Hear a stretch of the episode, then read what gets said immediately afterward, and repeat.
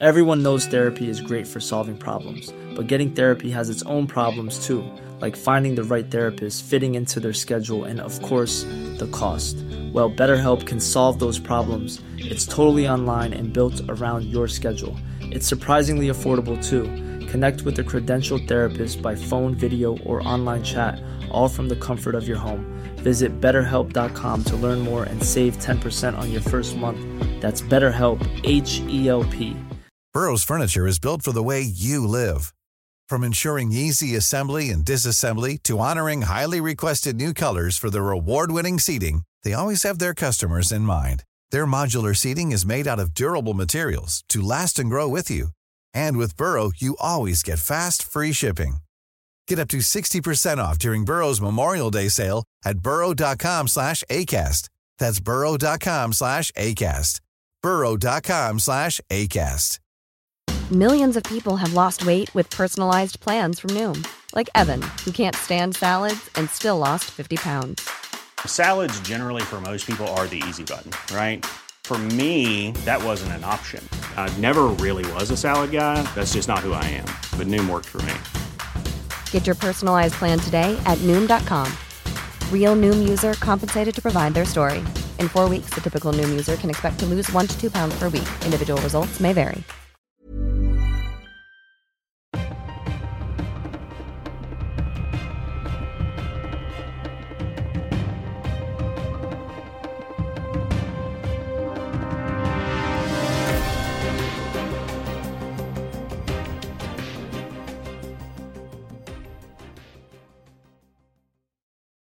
Ja, då ska ni vara varmt välkomna ännu en gång till eh, ett nytt avsnitt av dagens Juridikpodden som spelas in den här veckan torsdagen den 21 december klockan 13. 13.36. Vi befinner oss på olika platser. Stefan, du har gömt dig i någon skogsdunge medan jag sitter här hemma och beundrar min Disney-liknande julgran som jag har klätt här i veckan och som nu står redo för ett massivt eh, Norénaktigt julfirande.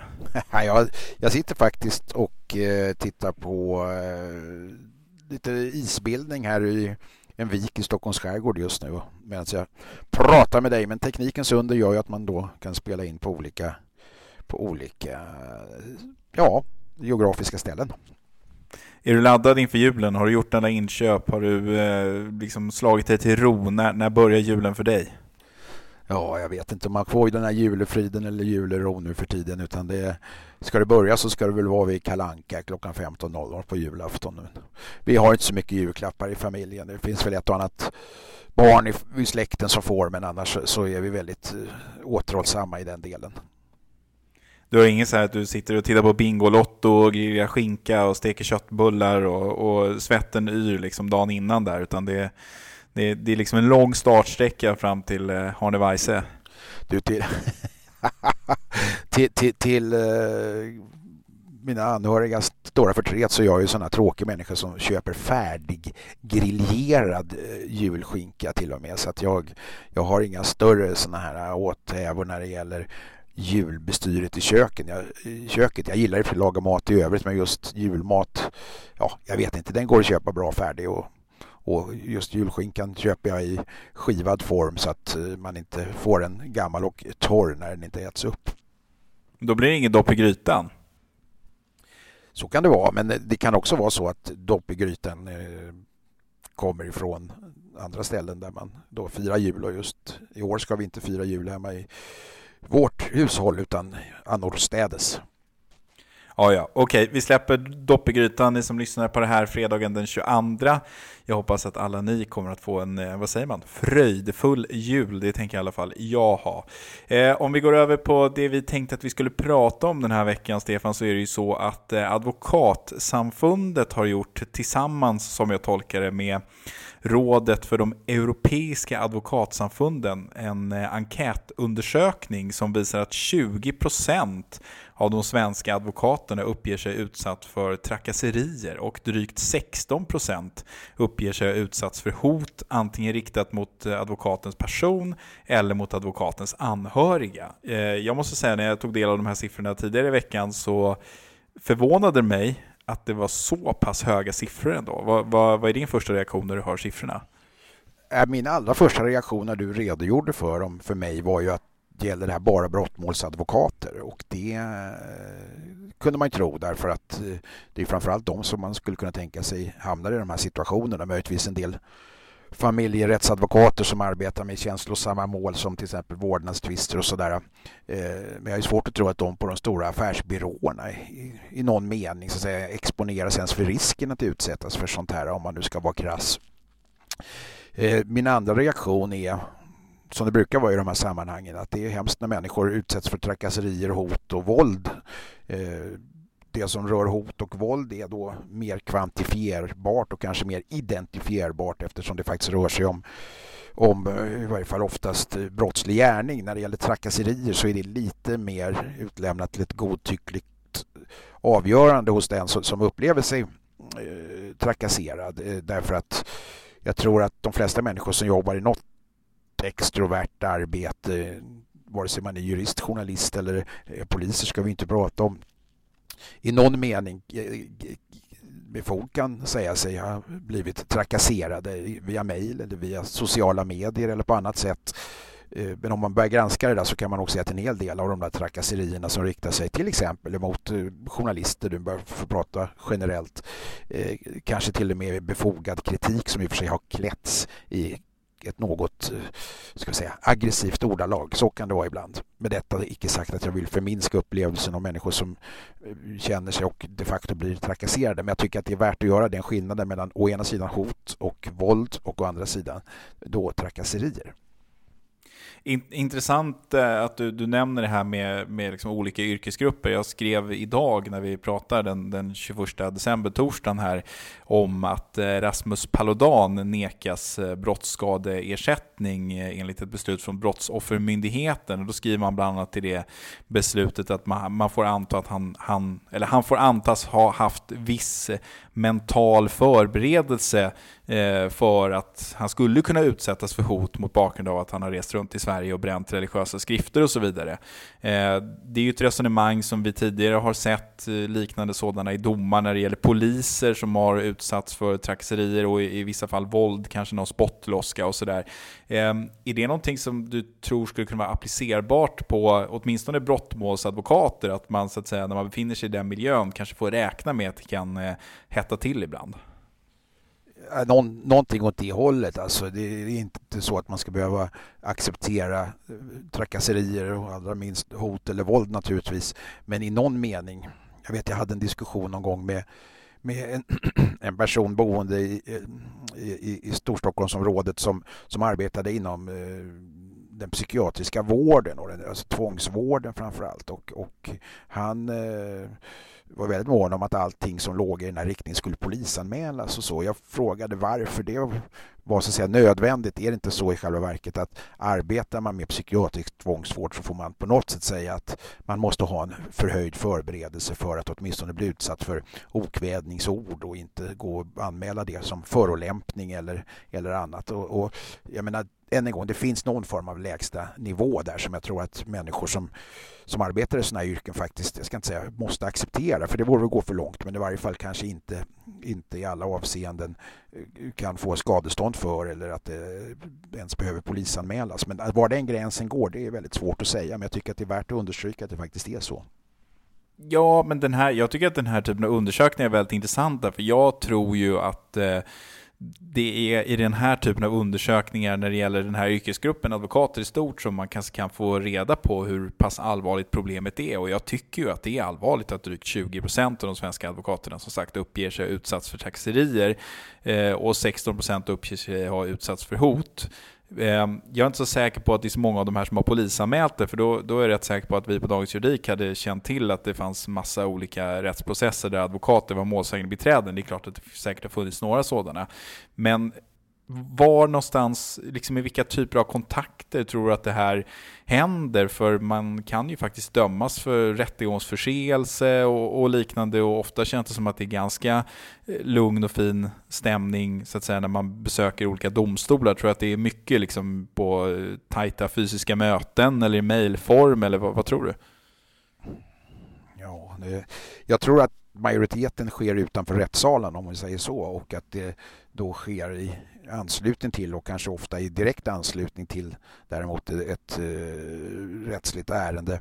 Det vill säga Vissa människor har väldigt svårt att skilja på advokaters och för övrigt människors eh, formella eh, roll och uppdrag i samhället och deras person. Och det blir djupt tragiskt när så sker därför att den här typen av avarter då av mänskligt tillkortakommande visar sig i form av då till exempel just trakasserier och påhopp och när det till och med går över då till att bli kanske hot och och, och, jag menar våld är, är ju en ovanligare form men det är naturligtvis den grövsta formen utav obefogade påhopp. Och då tror ju jag att, att eh, till exempel, det har vi ju alla som har varit i den här branschen ett tag erfarenhet av att det kan bli väldigt känslosamt i eh, framförallt då rättsliga eh, stunder när verkligheten ställs på sin spets och det gäller naturligtvis både brottmål men inte minst då som jag sa tidigare kanske familjerättsliga ärenden som handlar om vårdnad och umgängestvister där känslorna ofta är totalt uppskruvade hos parterna och där man kanske inte har en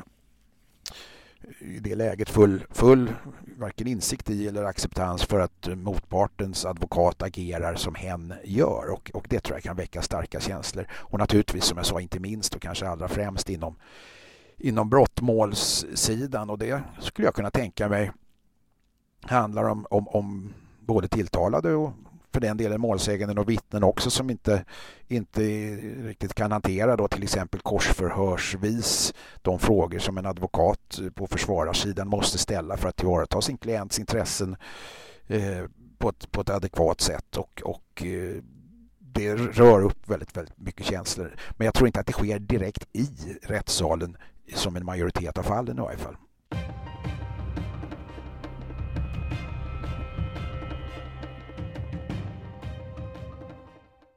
Jag tänkte att vi skulle mm, snacka lite Encrochat eh, idag, Stefan. Det var ett tag sedan. Ett, ett tag kändes det som att vi vi pratade om den här eh, kommunikationsfunktionen eller chattapplikationen typ varenda vecka. Det var ju liksom på alla släppare ett tag. Men nu, nu har det inte varit så mycket snack om Encro på ett tag. Men jag har kommit över ett beslut eller ett eh, beslut med uttalande från Säkerhets och integritetsskyddsnämnden där de konstaterar att de som i normalfallet har tillsyn över hemliga tvångsmedel överlag inte har tillsyn över polisens eh, så att säga, mottagande av material från Encrochat som man då har fått från någon utländsk myndighet. Eh, det tyckte jag var sprängstoff när jag läste det här beslutet för att det betyder för mig någonstans att ingen i Sverige, ingen myndighet tycks ha tillsyn över hur Encrochat har tillkommit och hur det har kommit i händerna på svenska polisen och hur det har använts och så vidare. Vad, vad säger du om den informationen? Nej, det, alltså det är naturligtvis djupt olyckligt eftersom en, en inte oväsentlig del av svenskt, eh, svensk förvaltningskultur överhuvudtaget men också lagstiftning och inte minst när det gäller då rättsvårdande myndigheter som har långtgående möjligheter att, att, att uh, använda till exempel tvångsmedel att det finns tillsynsmyndigheter för detta ändamål och inte enbart de reguljära vägarna i form av domstolar där man naturligtvis alltid kan pröva frågor av de mest eh, skilda slagen. Och nu har man ju då ansett att det här är en så pass allvarlig och viktig fråga som rör just eh, hemliga tvångsmedel eh, att man har inrättat ifrån riksdag och regerings sida en särskild myndighet, då, Säkerhets och integritetsskyddsnämnden, eh, som ska både genomföra granskningar och inspektioner men också i övrigt hantera då anmälningar som kommer in ifrån allmänheten och, och, och andra rättsvårdande myndigheter. Och när man då i en omfattning som är väldigt, väldigt stor har använts utav onekligen tvångsmedelsinhämtad information som bevisning i domstol och den tillsynsmöjligheten sätts ur spel utav helt legala skäl som egentligen är, är, är av det här slaget som man kanske i andra sammanhang skulle kalla för advokatyr. Va? Så är det här inte alls bra. Däremot, jag kan till viss del förstå vad han menar därför att tillsynen över, över tvångsmedelsanvändningen hos svenska myndigheter har just den funktionen och inte en funktion att ha tillsyn över utländska myndigheter som ägnar sig åt hemliga tvångsmedel och avlyssning. Och det är faktiskt där som Encrochat operativt har skett. Sen har man citat bara, slutcitat, lämnat informationen vidare till svensk polis och åklagare och sen använt den som bevisning. Men absolut, det här är, är ingenting som man har förutsett. Det är helt klart så.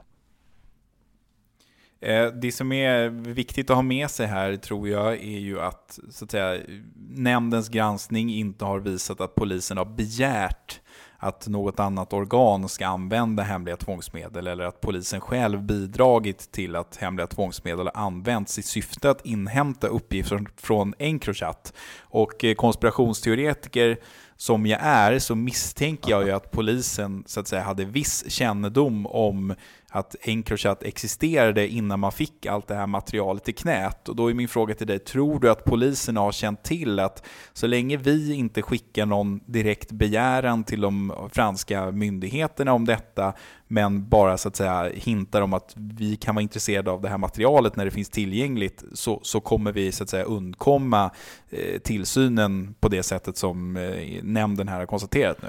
Alltså ärligt talat så tror jag tror inte att man har varit så eh, djuplodig djuplodande i sin rättsliga analys inom polisen utan man har sett det här som en sensationellt stor och god möjlighet att komma åt den grova internationellt organiserade brottsligheten på ett sätt som svensk lagstiftning inte ger utrymme för. Det vet vi. Det är ett helt okontroversiellt påstående att det skulle vara helt uteslutet att svenska myndigheter kunde inhämta eh, information med den här typen av tvångsmedel som Encrochat utgör. Men när det då kommer utomlands ifrån så har man sett det som en stor möjlighet. Sen är det naturligtvis så, det är, så mycket vet jag också via eh, diskussioner som jag haft i den här frågan eh, att man inte minst på juristnivå inom Polismyndigheten och sedermera Åklagarmyndigheten ändå har, har så säga, rivit sig i huvudet och diskuterat och i någon mening analyserat det rättsliga läget både bevismässigt för hur det här ska kunna användas och vilket bevisvärde det ska få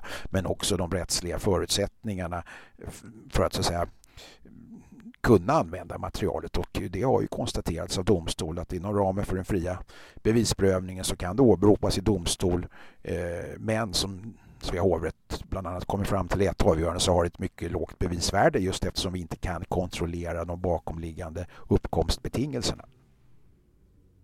Vad, tror du att det här är lite spiken i kistan för personer som eh, Thomas Olsson och eh, andra advokater som med näbbar och klor har slagits för att liksom, få reda lite mer eh, få reda på mer om ursprunget och liksom tillkomsten av Encrochat och verkligen hävdat att det, det, finns väldigt många tveksamheter kring detta. Nu kommer ju inte ens eh, Säkerhets och integritetsskyddsnämnden att, så att säga, idka tillsyn över det. Vad, vad, finns det för alternativ kvar att eh, tömma ut om man inte är helt säker på att Encrochat ska få användas? Alltså det alternativ som finns är ju öppet för, för alltså reguljär rättsprövning. Jag menar, vi har ändå domstolar som, som, som har helt andra funktioner och, och befogenheter än vad till exempel en tillsynsmyndighet har som, som Säkerhets och integritetsskyddsnämnden som jag för övrigt har stor respekt för, vill jag understryka. Men det är inte en domstol utan vid domstol kan man ju väcka talan om den här typen av frågor. Nu har det redan prövats vid ett antal tillfällen just av domstolar men det är klart att om man på det principiella planet skulle vilja väcka frågor av karaktären mänskliga rättigheter eller, eller konstitutionella frågor som är, är av så att säga, djupare karaktär än just de processuella och polisoperativa delarna så är det nog självklart att, att man skulle kunna få det prövat i, i, i eh, allmän domstol och, och ytterst naturligtvis i, i Europadomstolen för mänskliga rättigheter som ju ska sätta sina bedömningar i relation till den nationella lagstiftningen som vi har i Sverige i det här fallet. Och i Sverige har vi inte en lagstiftning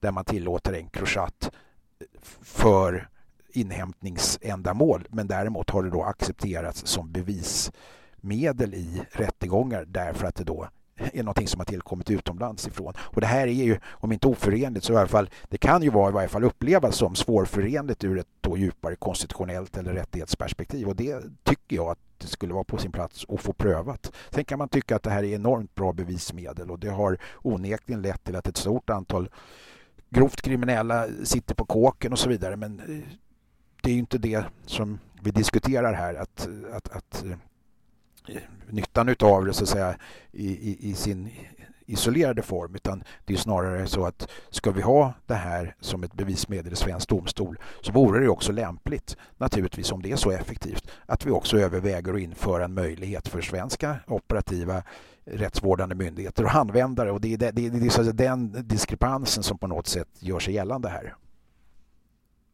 Eh, två intressanta saker. Jag, jag, pratade med en representant för Säkerhet och integritetsskyddsnämnden som hade varit föredragande eh, i det här ärendet och frågade honom hur det kommer sig att den här prövningen skedde just nu. För att jag menar, Encrochat är ju verkligen ingen nyhet. Det har vi ju känt till länge och det har använts länge av svensk polis. Då sa han till mig att eh, det finns nog olika anledningar till det, men det kan jag inte gå in på. Eh, ja, förstod jag inte riktigt varför han inte skulle kunna gå in på det, men, men låt så vara. Eh, nummer två, det här eh, andra Encrochat-liknande applikationen som eh, skapades upp av FBI och där Sverige och andra liksom har varit delaktiga i, i gripanden eh, när det offentliggjordes att det var en FBI-produkt och så vidare. Där tolkar jag ju det som då, mot bakgrund av det här beslutet Stefan, att där kommer man kunna slå fast att där har Sverige varit tillräckligt så att säga, involverade i beställningen för att det ska falla inom ramen för nämndens tillsyn. Jaha, ja, är det så? Det, det var mer... Jag tror ja, inte det? det ja, det, jag... det skulle det kunna vara. Jag, jag, jag satt mest här och tänkte på det du sa i din, ditt första led här, nämligen att det antyds från handläggaren på Säkerhets och integritetsskyddsnämnden att det inte är en slump att det här är någonting som kommer just nu och det indikerar ju trots allt att det pågår någonting där bakom kulisserna som vi inte har insyn i och som, som så att säga har väckt den här frågan till liv.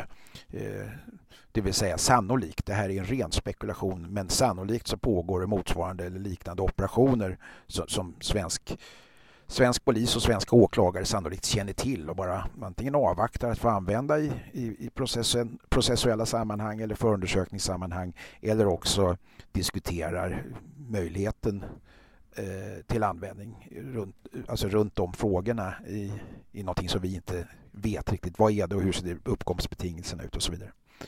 Så tycker jag. Ja, vi får väl se vad som händer helt enkelt. Spännande är det och man kan väl kalla det för kanske ja, en lucka någonstans i, i den svenska lagstiftningen, även om vissa säkert inte skulle vilja gå så långt. Men eh, låt så vara och låt oss gå vidare. Stefan, vi ska snacka domarrekrytering och eh, rekrytering till kanske en av de finaste domarposterna man kan ha i Sverige, nämligen rollen som lagman och chef för Stockholms tingsrätt. Gudrun Antemar har den posten idag, men hon ska nu ersättas och det är Eh, fyra oerhört, får man säga, meriterade och skickliga jurister som har eh, sökt den här tjänsten. Det är tre stycken lagmän vid eh, olika tingsrätter och sen har vi Eh, en justitieombudsman som heter Per Lennebrant som tidigare har varit eh, chef vid en tingsrätt och sen har han jobbat vid en annan tingsrätt och sen har han varit JO nu sen, ja, jag tror att det är två eller tre år tillbaka.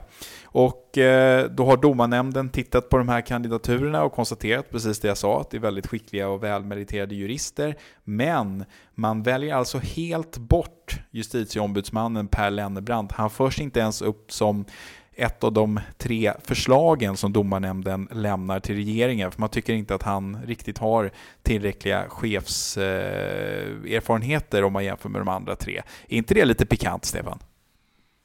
Ja, det, jo, det, det är det ju på många sätt. Jag, man kan ju säga så här att den här tjänsten som lagman och chef över Stockholms tingsrätt då, har alltid varit lite omhuldad av, av, av snarare informella eh, diskussioner än formella diskussioner. Det är ändå en av Sveriges största allmänna domstolar och, och avvägningen mellan å ena sidan en skicklig jurist och å andra sidan en skicklig ledare har ju då eh, utifrån då erfarenhetsperspektiv avseende de här två egenskaperna varit föremål för diskussioner i många, många år. Och som du nämner, Gudrun Antemar har suttit på posten i många år och när hon fick den här tjänsten så, så, så eh, diskuterades det väldigt vitt och brett om den egentligen inte borde ha gått till den andra eh, kandidaten som, som det stod emot, nämligen Petra Lund som, sedem, som då var lagman vid Södertörns tingsrätt, sedermera kommer att bli riksåklagare och sedermera kommer att bli hovrättspresident i Svea hovrätt och nu senast ut, utnämns till rikspolischef. Och det fanns liksom två läger där. Vissa förespråkade Petra Lund som lagman för Stockholms tingsrätt och vissa förespråkade Gudrun Antemar. Nu var det Gudrun Antemar som, som, som, som fick jobbet. Men även den för, förra lagmannen och chefen för Stockholms tingsrätt, Stefan Strömberg, för övrigt han är även tidigare känd som Domstolsverkets generalsekreterare och rikspolischef och, och, och också med bakgrund inom, inom domstolsväsendet han, han, han, var en av de som gav sig in i diskussionen öppet och det redovisas bland annat i Dagens Juridik där han var en av förespråkarna för Petra Lund medan då domarnämnden eh, föreslog Gudrun Antemar. Så den här tjänsten har liksom väckt känslor genom åren. Men för att återgå till, till Per Lennerbrant här så, så kan man ju då tycka att en person som sitter på JOs position får anses ha synnerligen god skicklighet när det gäller juridiska eh, frågor. Han är utnämnd av riksdagen till detta ämbete som då ligger över statsförvaltningen i den meningen och han har också i någon mening tillsyn över domstolarnas verksamhet. Eh, om än inte i den direkt dömande verksamheten eh, så, så har han ju en, en, en generell tillsyn över domstolarna. Han har också varit lagman då och chef tidigare för vad är det, Eskilstuna tingsrätt ja, och jobbat inom departement och regeringskansli i, i, i stor omfattning så vet jag känner till. Vad man har baserat det här på, jag kan faktiskt inte svara på det, men, men jag, jag, skulle tro att man tittar på erfarenhet när det gäller just ledarskap av större organisationer och mindre på den juridiska skickligheten. Det, det är mitt antagande. Ja, men alltså det, ju, det, skriver man ju, vad ska jag säga, mer eller mindre rakt ut att, att, Eh, att det är det det handlar om. Man skriver att eh, Göran Lundahl, Anders Dereborg och eh, Katarina Barketorp har genom sina mer omfattande erfarenheter av chef och ledarskap ett, som det så fint heter, försteg i skicklighetshänseende framför Per Lennerbrant som därmed inte förs upp på förslag. Jag tyckte mest att det var intressant just det faktum att man helt liksom valde bort honom. Sen tror inte jag att regeringen typ har frångått den här rangordningen som, som domarnämnden domarnämnden lämnar över till dem någon gång, utan man kommer nästan alltid att välja det eh, förslaget som sätts högst upp av domarnämnden, som i det här fallet är Göran Lundahl, som idag är lagman vid Göteborgs tingsrätt och har ju alltså extremt lång erfarenhet. Han har varit lagman i Lunds tingsrätt och han har varit hovrättslagman i hovrätten över Skåne och Blekinge och han har varit lagman i förvaltningsrätten i Växjö och så vidare. Och så vidare. Så det, ja, det är inget fel på honom, men, men just det här att man helt så att säga väljer bort den personen som ansvarar för tillsynen av domstolarna och säger att han inte skulle vara så att säga tillräckligt skicklig i det hänseendet. Det, det tycker jag är lite speciellt. Alltså. Ja, vi, vi, har ju sett, vi har ju en del före detta justitieombudsmän som har blivit justitieråd. Vi har väl en i HD och en i HFD just nu om jag inte minns fel. Eh, så att det är inte så att JO-arna anses allmänt diskvalificerade för höga eh, domartjänster. Utan i det här fallet så tror jag att, att, att han möjligtvis faller snarare på alltså, den, den, formellt dokumenterade erfarenheten av ledarskap och möjligtvis i, i då någon form av större eller medelstora organisationer. Det är ändå så att chefen för Stockholms tingsrätt ska ratta x antal hundra medarbetare även i, i, i en ledarmässig roll och inte enbart i en, i en juridisk eh, funktion. Alltså. Och, och, jag tror att det är det som, som är kruxet och att det inte här är någonting som diskvalificerar honom i, i övrigt i, inom den här världen. Får jag fråga en lite känslig fråga, Stefan? Man, vi, vi pratar ju ibland i, i, olika sammanhang om, om eh, sammansättningar och, och liksom, eh, risken för att någon ska misstänka att man är jävig eller någonting sådär. Eh, det är ju en skara rätt välmeriterade jurister, bland annat Mia Edvall Insulander, justitierådet Stefan Johansson, Stefan Holgersson, lagmannen i Malmö Johan Kvart och så vidare och så vidare som sitter som ledamöter i domarnämnden. Hur viktigt tror du att det är att man liksom är hej och tjena med, med domarnämndens ledamöter om man vill ha ett fint jobb i den här väldigt lilla ankdammen som, som domstolsvärlden är? den här lilla ankdammen ja. Det, det kan nog alla skriva under på att det är en liten ankdamm. Däremot så är inte så många av varken domarnämndens ledamöter eller, eller i övrigt av de som tillhör vad vi nu ska kalla för den, den inre kretsen av jurist-Sverige som, som i varje fall officiellt skulle skriva under på det du nu säger. Samtidigt så kan man ju då med fog påstå att mellan skål och vägg så vet alla att den här lilla ankdammen trots allt eh, inte är fullständigt integritetsfull när det gäller bedömningar av de slag som har med utnämningar och rekommendationer och nomineringar att göra till, till, till fina tjänster. Eh, det, det, är som du också säger en känslig fråga. Eh, människor lär känna varandra och eh, jurister sitt yrke till trots har inte en, en, en, en bättre förmåga att frigöra sig från sånt som, som har med personlig vänskap och kanske personliga intryck att göra, och med att göra. Va? Därför att har du träffat en person genom ditt jobb och tycker är en redlig, duktig kille eller tjej så är det klart att, att eh, det påverkar dig i dina bedömningar. Om det är någon som du inte har träffat utan någon som sitter i en annan del av landet och som du kanske aldrig haft personlig kontakt med överhuvudtaget så, så faller ju liksom det goda intrycket bort och då gäller det att hålla sig utifrån de här bestämmelserna i både i både bestämmelserna kring, kring statliga anställningar men ytterst är det ju regeringsformen 1.9 som gäller beträffande likabehandling och tillsättning av sådana här tjänster att det ska göras på, på, på samma grunder. Men, men det lämnas över en hel del till ett godtyckligt bedömande trots allt, även i sådana här sammanhang. Den som säger någonting annat ljuger. Ja, kanske. Men det, jag, nu är inte du och jag liksom inne och, och vi sitter inte och fikar med, med domare runt om i Sverige så att säga. Men, men jag undrar om det här är någonting som, som det diskuteras kring just det här domarnämndens eh, sammansättning, om den alltid ska bestå av liksom, tunga jurister i första hand eller om man skulle kunna tänka sig att lägga ut det här mer på, på någon annan konsult eller så vidare. Vi kan väl eh, uppmana de som lyssnar att höra av sig med, med tankar och åsikter för i och med att domarrekryteringsfrågan är så pass aktuell fråga. Det är svårt att rekrytera folk till mindre tingsrätter ute i landet och det kanske är svårt att hitta duktiga chefer och annat som ska ta de riktigt tunga posterna. Vad vet jag? Hör av er om ni har några Men, tips eller idéer tycker jag.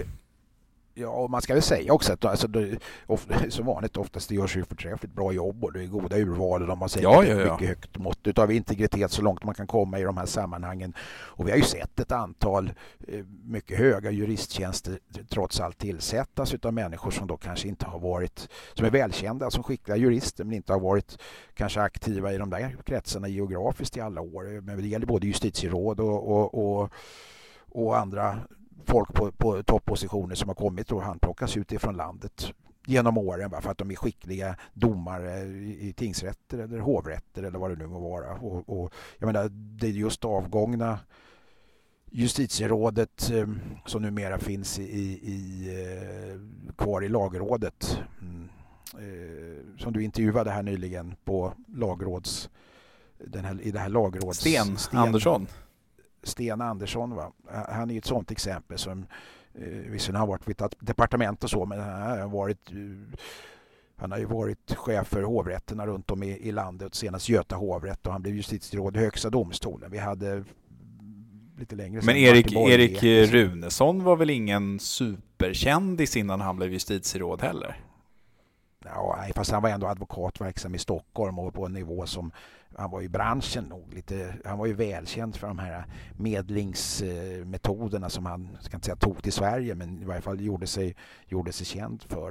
Men jag tänker mer på de här domarna. Jag nämnde Martin Borgeke som kommer från hovrätten i Skåne och, och gjort sig ett, ett, namn efter god förtjänst inom, inom då framförallt straffrättens område och blev justitieråd. Han också skötte sitt arbete på, på, på toppnivå på, med erfarenhet från så att säga, den skånska, skånska dömande verksamheten. Men så alltså, det går att prata Stefan Reimer, men, han gick väl från rådman till justitieråd tror jag?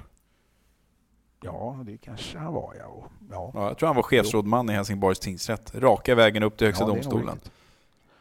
Ja, så det finns många sätt att, att, att, att ta sig dit och det visar ju då att domarnämnden faktiskt i sin, sina urval inte enbart tittar till det som vi initialt pratade om. Jag tycker det är viktigt att ändå understryka det att det, det, det faktiskt är så att de, de försöker göra ett så bra jobb som möjligt och lyckas oftast. Ja men verkligen, men det är väl, jag tycker bara att det är precis som allt annat. Eh, man, man, eh, sådana här saker tåls att diskutera, det tåls att lyftas upp. Jag, jag tror att det kan finnas eh, kritik, jag tror att det finns de som tycker att det är kanon.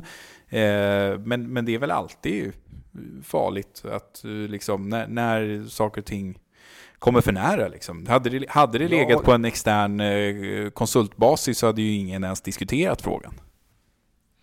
Nej, och det, det blir ju den här eh, distinktionen mellan å ena sidan juridisk skicklighet och å andra sidan personliga egenskaper som till exempel ledaregenskaper. Och det här gäller ju alla branscher. Om man är en skicklig civilingenjör, eller läkare eller rörmokare eller, eller ja, vad man nu må vara. Nu är lyckligtvis så att politikerna inte har några anställningsförhållanden normalt utan är så att säga, ja, Man kan få bli generaldirektör och så vidare. Ja, ja, ja. Jo, absolut. Och, och, det är det jag menar. att Titta på de här olika aspekterna i samband med tillsättningar och försöka frigöra sig från då, till exempel personliga eh, uppfattningar och eh, inte minst personliga relationer. Det kan många gånger vara svårare än man tror men jag tror att, att alla kämpar för att, att, att eh, de allra flesta ska jag säga, kämpar i de här sammanhangen för att göra ett så bra jobb som möjligt vad man än arbetar med. Sen är det att det finns nepotism och, och, och i scratch your back-principen även i, i, i, vår värld. Det, det råder ju ingen tvekan om. Vissa utnämningar i olika sammanhang och uppdrag som ges eh, talar med en eh, styrka av, av, av närmast straffrättslig bevisnivå för att det är på det viset. Jag tror så här Stefan, vår, vi har, i alla fall idag har vi åtminstone försuttit vår chans att, eh, om vi nu hade någon chans att, att få någon fin domarpost så har vi nog försatt det nu. Så då har vi gjort vårt jobb, det är det som är meningen. Ja, men vi måste, man måste kunna diskutera sånt här. Jag vet ju, eftersom jag vet om väldigt många, inte minst av de här vi pratar om just nu, alltså det vill säga högt uppsatta jurister som vi har som lyssnar på den här podden som ju normalt brukar, brukar reflektera över saker vi pratar om. På, på ja, vi får väl tacka för den här tiden då. Till då. Om de slutar lyssna. Jag tror inte de tar så illa vid sig. Jag tror inte de tar så illa vid sig, Ville. Faktiskt för att man diskuterar sånt här. Tvärtom, det är väl bra att det kommer upp till ytan och inte som i diktaturer grävs ner. Sen får man vara nyanserad och det tycker jag faktiskt att vi är här alla riktningar man ska vara. Så är det. Nu är eh, klockan klämtar. Det är nästan så att man hör eh, liksom, Jan Malmsjö ringa in det nya året hela vägen bort från Skansen, även om nyåret är drygt eh, en och en halv vecka bort kan man väl säga. Men tiden tickar eh, oavsett iväg och det är dags att börja göra sig redo för årets julfirande. Eh, vi är tillbaka, Stefan, några dagar eh, innan nyårsafton och, och ringer in 2024 tillsammans med våra lyssnare, eller hur? Absolut, vi gör inga uppehåll vi tar inga, inga ledigheter just ifrån den här eh, poddtraditionen som vi har. Och, och våra lyssnare ska faktiskt inte alls behöva bli lidande ens i mellandagen utan då kommer vi med en sedvanlig podd, kanske med något litet ho, ho, ho, för jag har hört att du ska vara tomte i familjen Eriksson. Jajamensan, det stämmer. Och jag ska jaga rätt på någon, någon riktig gammal sköning fram tills nästa avsnitt. Jag tänkte vi kanske kunde få typ Johan Munk att läsa Ring klocka ring eller någonting. Men vi, vi eh, får se om han är upptagen. Ja, det, vore, det vore ju fenomenalt. Just, han är ju en väldigt duktig kammarmusiker och, och, och så, så han kanske även kunde spela någon liten jultrudelutt i, i vår podd. Ja, eh, vi får se. Vi får se om vi lyckas. Jag önskar ja. dig en god jul Stefan, och jag önskar alla lyssnare en god jul. Så hörs vi nästa fredag, då är det väl den typ 27-28 eh, december. Ha det så gott till dess. Vi hörs. Hej! God jul!